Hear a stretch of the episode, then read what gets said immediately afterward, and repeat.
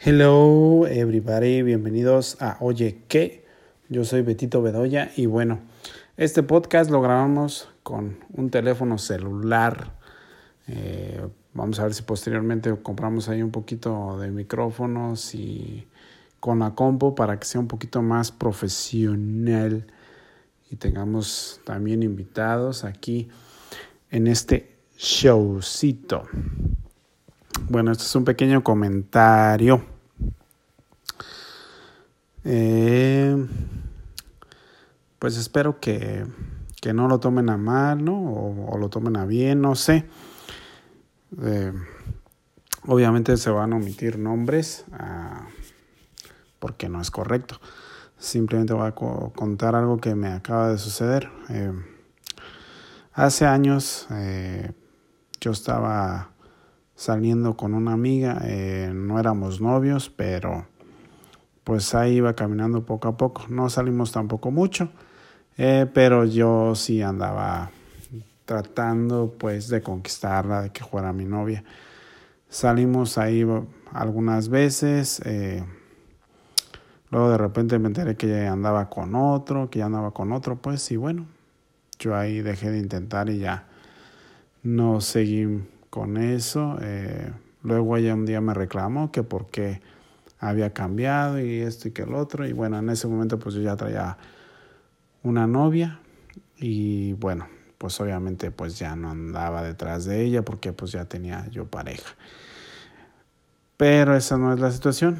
Ahora resulta que después de varios años, como no la eliminé, no la borré, no la bloqueé de Facebook, me buscó eh, yo me enteré por ahí de amistades, etcétera, etcétera, que creo que se casó con su novio, se fue con su novio con el que eh, estaba saliendo a la par conmigo, no sé, la verdad, porque luego, luego se fue con él, entonces eh, se me hace raro, yo pensé que ya estaba casada, pero pues yo no pregunté, obviamente.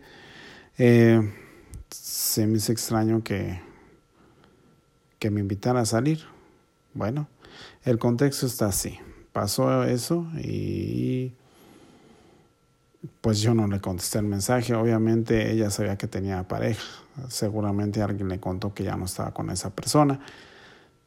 Y me mandó mensaje. O sea, o sea, ¿qué le pasa a la gente? O sea, después de tres, cuatro años, o sea, fue porque un día me la encontré en una oficina y obviamente pues platicamos, pero eh, pues, como amigos, porque realmente nunca fuimos novios.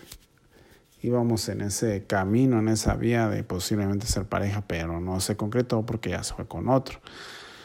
Eh, y yo pensé que ya se había casado con aquel amigo, etcétera, etcétera.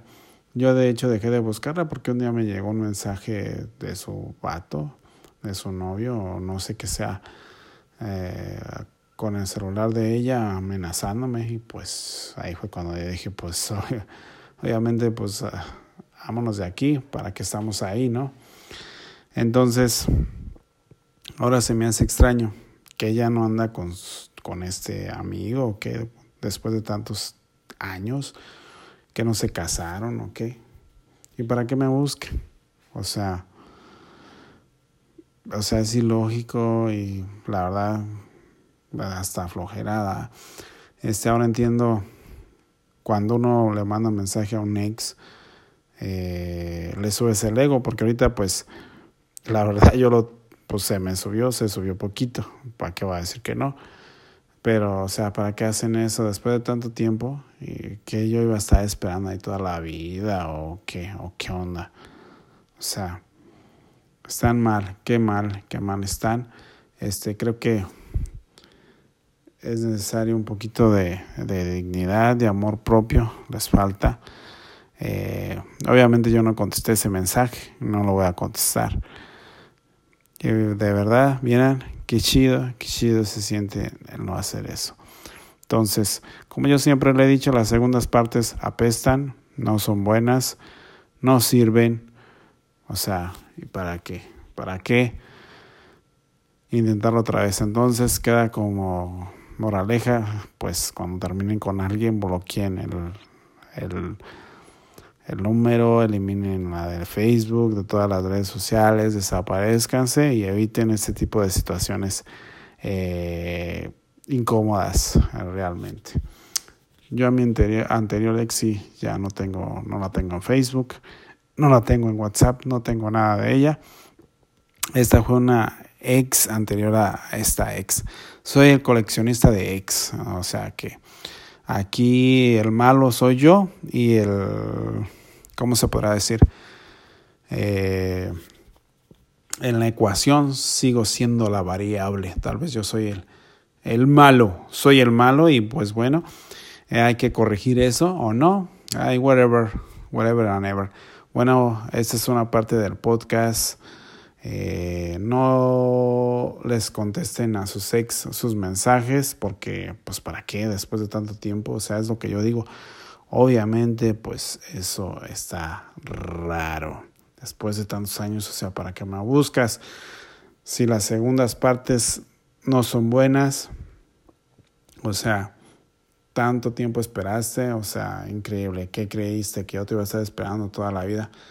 Pues obviamente, no.